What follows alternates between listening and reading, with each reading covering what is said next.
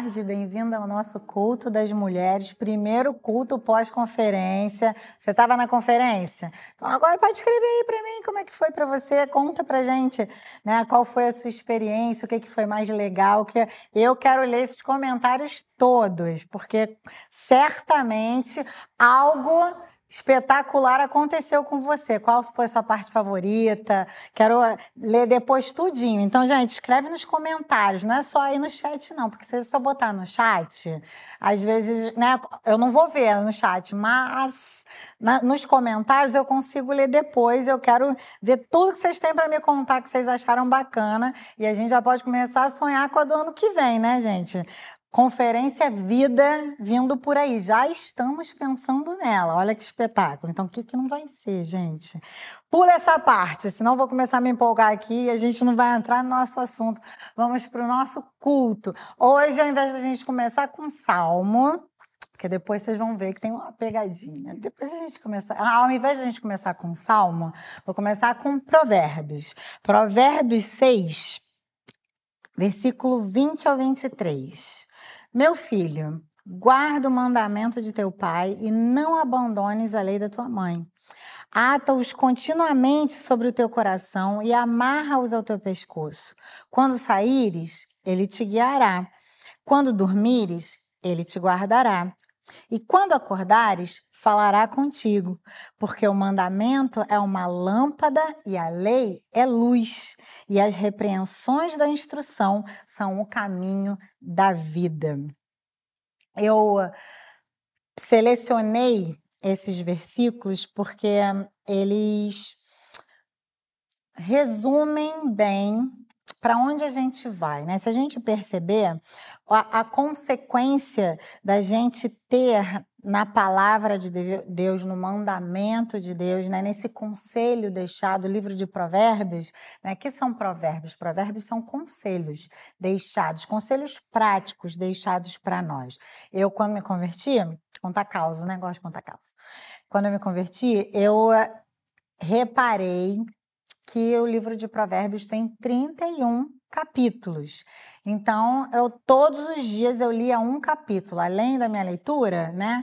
Eu parava para ler porque eu achava muito prático, né? Pensa uma pessoa que está começando a sua jornada com Deus, né? Eu tinha total e plena consciência de que os meus valores, né, os valores da Aline, que com 20 anos chegaram, chegou e se encontrou com o Senhor e descobriu um novo e vivo caminho, esses valores eram completamente distintos do que Deus tinha. Eu queria aprendê-los. Então, nada mais prático do que a gente ler uns conselhos que são muito pontuais, né? Provérbios, você não precisa ler uma história para você compreender o que está querendo ser dito, né? Você tem, às vezes, num capítulo, você tem vários temas sendo abordados e vários conselhos práticos, né? Direções muito claras. Então, para mim, era muito muito proveitoso, né, para esse lugar de ser transformada no meu entendimento, né, de receber revelação de como Deus pensa, né, como é a visão de Deus a respeito das coisas. Então, esse por anos eu lia diariamente um capítulo de Provérbios. Depois eu lia outras outras coisas, mas um capítulo de Provérbios eu lia diariamente e como de fato foram conselhos que me sustentaram. E a gente vê aqui nesse trechinho pequeno desse capítulo dicas muito práticas, né? Fala, guarda o, o conselho, o mandamento do teu pai e da tua mãe, não vai abandoná-los, porque eles continuamente, estando no seu coração, eles vão ter uma função. E qual que vai ser essa função? Quando você sair, ou seja, quando você estiver na sua vida, ele vai te guiar. E guia fala desse lugar de direcionamento, né? Então ele vai te dar uma direção, ele vai te dizer para onde você tem que ir, né? Qual é o caminho seguro a tomar. Depois ele fala assim, quando você dormir, ele vai te guardar. E por quê, né? A gente pensa, como assim, né? Tô na minha cama, no meu quarto, tô dormindo, vai me guardar? E a gente não consegue ter uma, uma clareza de qual é a realidade daqui, desse tempo. Né? Nesse tempo, as pessoas viviam muitas vezes em, em tendas, né? Elas eram nômades, ou a, as estruturas de casa eram muito vulneráveis. Então, as pessoas à noite, normalmente, né, você vai ver em outras passagens falando tomar cuidado com um ladrão que vem à noite. Por quê? Porque na calada da noite, né, naquele momento de escuridão, aquela, aquela morada vulnerável era o momento que muitas vezes você ia estar desprotegido, né, mais desprotegido, mais vulnerável. Então, quando você estiver dormindo, você vai ser guardado. E quando você acordar, esses mandamentos vão poder falar com você. E aí essa parte me pega. Porque quantas vezes eu acordo, e porque eu acordo, eu penso em Deus, né? Eu falo, ô Espírito Santo, bom dia, né? Fala comigo hoje. E às vezes vem uma canção na minha cabeça. Teve uma época que era muito engraçado. Eu acordava com uma música, sempre sempre com algum louvor. E aí eu ouvi-lo e como Deus ministrava para mim, né? Ele já começava a falar comigo pela manhã. Atualmente eu acordo e quando eu falo com o Espírito Santo, normalmente ele me dá me lembra algum trecho da palavra, ele me lembra, me traz alguma palavra muito vívida, que eu sei que é o caminho que eu tenho que ir para começar o meu dia. Então, existe essa dinâmica disponível para nós. E, assim, me deixa muito muito emocionada e muito muito, me sinto muito amada por Deus, de saber que isso está disponível para mim, né? E aí ele termina o versículo 23 falando porque o mandamento é lâmpada e a lei é luz e as repreensões da instrução são o caminho da vida. E observando, né, no original o que que cada uma dessas coisas quer dizer, Vou desenhar aqui para você para que a gente possa juntos e navegar por onde eu quero ir. O mandamento ele é lâmpada. Lâmpada aqui é era a candeia que eles usavam, né, para iluminar os seus caminhos. A lei é a instrução, a orientação de Deus. E essa lei é luz, é uma luminosidade. Ela traz clareza para você. E as repreensões da instrução vão ser o caminho da vida. Você não quer ir, ir para o vale da sombra da morte? Você não quer ir para um caminho que pode te levar a ficar distante de Deus, porque a morte gera isso, né? Te distancia de Deus. Então, o caminho é esse: é você ter os mandamentos como lâmpada que guiam, instruem o seu caminho, é você ter esse, essa, a lei, a orientação de Deus como a luz né, que vem para iluminar muitas vezes os nossos entendimentos, né, para trazer clareza para o nosso coração e paz, porque quando a gente tem clareza a gente fica em paz, né? E as repreensões ou as correções, e no original fala correção e censura, ou seja, as repreensões da instrução que foi dada por Deus, elas são o caminho para a vida. E caminho fala de direção. E aí eu fiquei meditando na palavra sobre é, uma passagem que trouxesse para a gente essa relevância do caminho. Né? O Jesus, quando ele quer se descrever, ele fala: Eu sou o caminho, eu sou a verdade, eu sou a vida, e ninguém vem ao Pai se não for por mim. Né? Ele é a direção que a gente precisa seguir, ele é a rota certa de vida que existe para nós. Então, fiquei pensando e me lembrei de um textinho que me levou para outros, né? Na verdade, eu fui observar outras coisas dentro desse mesmo texto. Na verdade, nem é um textinho, gente, é um baita de um textão, o maior capítulo da Bíblia. E é por isso que eu falei da pegadinha. Me levou para o Salmo 119. E o texto específico que eu me lembrei foi o versículo 105, que fala: Lâmpada para os meus pés é a tua palavra e luz para os meus caminhos ela é.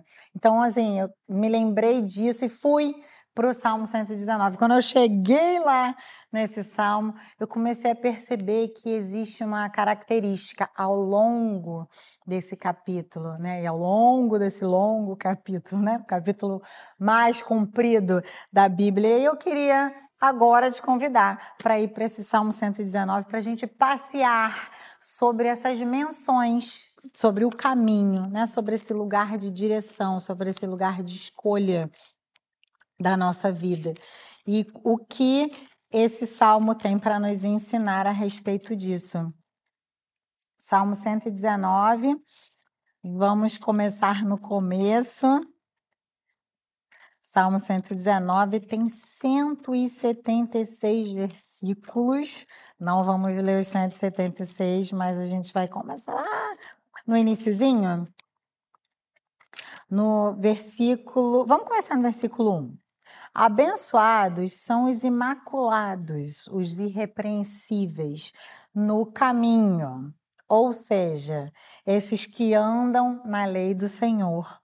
E aí, no versículo 4, versículo 5 e 6, fala assim: Ó, oh, se os meus caminhos fossem dirigidos a guardar os teus estatutos, então eu não serei envergonhado quando eu tiver respeito por todos os teus mandamentos. E aí eu quero começar a fazer uma observação. Você vai reparar que ao longo da palavra, mas especificamente aqui nesse contexto do Salmo 119, sempre os mandamentos vão estar relacionados com o caminho a lei de Deus e a sua instrução relacionados com o caminho. No texto de Provérbios a gente também viu isso, né? Fala, a gente leu que o mandamento é lâmpada, a lei é luz e as repreensões são o caminho da vida. Mas aqui no texto de, de Salmo 119 a gente vai perceber que existe essa relação, né? O caminho seguro, o caminho da vida, o caminho que preserva, ele está sempre relacionado com os mandamentos eu percebo que existe essa essa insistência de Deus de querer nos mostrar que para que tenhamos um caminho seguro, a gente precisa se voltar para os seus mandamentos, a gente precisa guardar os seus mandamentos, a gente precisa observar os seus mandamentos, a gente precisa se deleitar nesses mandamentos. E o que me chama a atenção aqui é que ele fala: quando eu tiver respeito por todos os teus mandamentos, eu não serei envergonhado. E esse não ter esse ter respeito pelos mandamentos fala de contemplar e considerar. Considerar no sentido de dar ouvidos, né? Quando você considera alguém, você respeita esse alguém, você lida de maneira reverente com essa pessoa. Então, aqui, para que a gente não viva uma vida de vergonha, né, a gente precisa ter esse lugar de respeitar os mandamentos, né, de considerá-los atentamente, não de forma negligente, mas de forma intencional. Eu vou levar em conta o que os mandamentos falam e eu sei que os meus caminhos vão ser imaculados irrepreensíveis. Eu sei que a partir desse lugar eu não serei envergonhado. E tem um, me, me veio aqui na mente uma coisa que é, deveria ser um zelo, né? É uma, uma preocupação que muitas vezes toma o meu coração. Às vezes a gente está preocupado em não ser envergonhado, mas a nossa vergonha ela tem um eco que vai muito além daquilo que é pessoal, né? Quando a gente é envergonhado, o nome de Jesus é envergonhado, o testemunho de Jesus é envergonhado, quem ele é fica deturpado para as pessoas. Então, é, para que ele não tenha o seu nome maculado, né? Para que ele não tenha o seu nome manchado de alguma forma, é minha responsabilidade, né? Não apenas me preocupar em, em eu não me envergonhar com a minha trajetória, mas fazer com que a minha trajetória de fato seja relevante a ponto dele não ser envergonhado por causa da minha trajetória. Eu vejo que tantas vezes filhos de Deus por causa do seu egocentrismo, do seu egoísmo, eles levam a vida preocupados com si mesmos, muito mais do que preocupados do que o que a sua vida pode estar dizendo a respeito do seu Deus. Né? Então eu, eu penso que nós, como filhos de Deus, deveríamos ter esse zelo de guardarmos o nome do nosso Pai, né? não, não mancharmos o nome do nosso Pai, não permitirmos que as pessoas que não o conhecem tenham uma percepção dele irreal, né? que não é verdadeira por conta da nossa da nossa falta de cuidado e zelo, né? E, eu vejo esse suspiro aqui do salmista quando ele fala: ó, oh, se os meus caminhos fossem dirigidos a guardar os teus estatutos. né? Se houver esse suspiro no nosso coração, esse desejo de eu não quero ser envergonhada, mas não apenas para que eu não seja constrangida com a minha vergonha, mas acima de tudo para que o nome do meu Senhor não seja envergonhado por causa da minha falta. Né? Se houver esse zelo em mim, se houver esse cuidado no meu coração, eu, eu, guardo não apenas a minha própria vida, mas eu guardo o testemunho de Cristo para as outras pessoas. Né? Eu permito que a grandeza, a perfeição, a bondade plena do meu Deus de fato seja comunicada às pessoas que estão à minha volta. Nem era esse caminho que eu ia, viu, gente? Mas de repente me veio esse estalo, porque quantas vezes eu vejo testemunhos de pessoas, muitas vezes nas redes sociais, e eu choro. Eu choro porque é muito mais do que aquela pessoa está expondo. O que está sendo exposto para as pessoas que não conhecem a Deus é, é uma imagem irreverente, muitas vezes, uma, uma imagem desrespeitosa, uma imagem desconstruída de quem é o meu pai.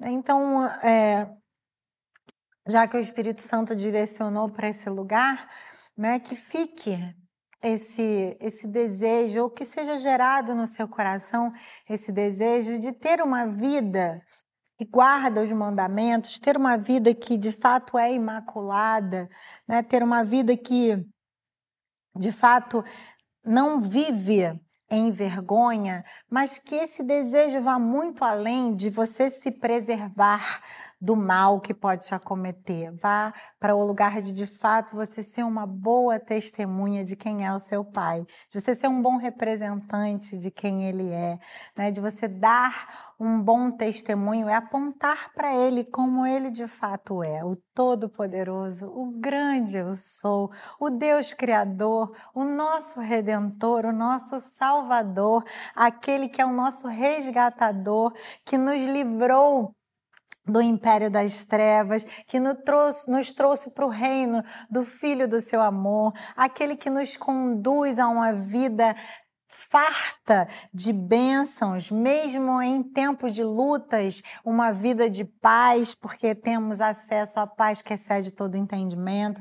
Então, abraçando a direção do Espírito Santo, né, e acolhendo esse lugar que ele nos levou, eu quero uh, terminar essa nossa conversa não passeando pelo Salmo 119, apontando para você o quão relacionado está o seguir os mandamentos com ter um caminho que de fato glorifica a Deus, mas indo além.